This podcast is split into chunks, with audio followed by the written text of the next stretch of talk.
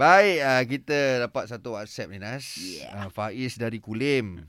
Dia tanya, apa yang dia tahu, pokok, tumbuh-tumbuhan, semua berzikir. Yes, betul lah tu. Jadi apa hukum dia kalau kita letakkan tumbuh-tumbuhan Mm-mm. dalam tandas? Boleh tak, Ustaz? Jadi kita nak minta Ustaz Faizal Tajwid Mm-mm. untuk jawab soalan ni.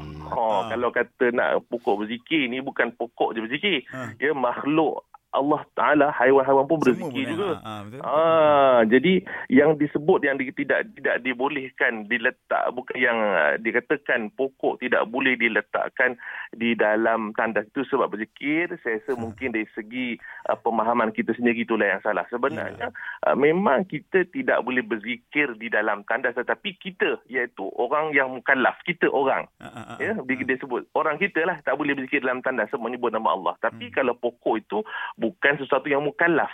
Okay. Mukallaf tu orang yang bertanggungjawab untuk menunaikan solat, hmm. untuk uh, mengikut segala perintah Allah, kan?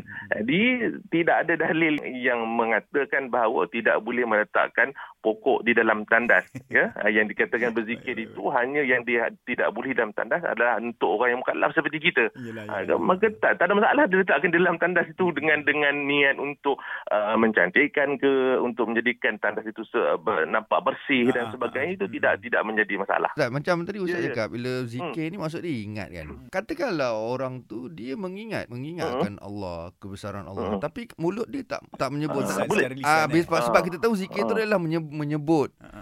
Uh, hmm. Sekian-sekian kan. Uh. Dia boleh, tak tak masalah. Walaupun dia tidak menyebut dengan dengan kata-kata, hmm. walaupun tidak menyebut, tetapi hati dia menyebut. Yeah, yeah, yeah. Bila kata kita hati menyebut, bermaksud dia ingat. Hmm. Walaupun tidak menyebut. Itu juga boleh dikira sebagai zikir juga, walaupun dia disebut dengan lisan atau ataupun kata-kata. Tak ada masalah. Oh, ah, jadi it, oh itu ah. yang dia kata ada zikir lisan, zikir hati, Ustaz eh. Ah, ya betul betul. Oh. Ah. Itu dia dia. dia. Okey, clear Nas. Jelas clear clear, sangat clear. Ah, okey, ya. Yeah. Alright. So terima kasih banyak Ustaz. Baik baik baik. Insya-Allah okay. Jaga diri baik-baik okay, tau. Bye bye. Assalamualaikum. Waalaikumsalam warahmatullahi wabarakatuh.